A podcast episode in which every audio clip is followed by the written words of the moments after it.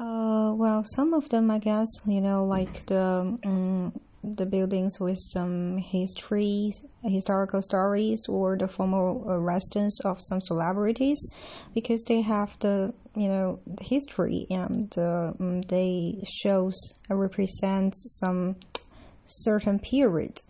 Um, so yes, but um, some other old um, buildings actually um, they block the way or just um, make our life inconvenient. I think um, maybe the government should do something to move them away.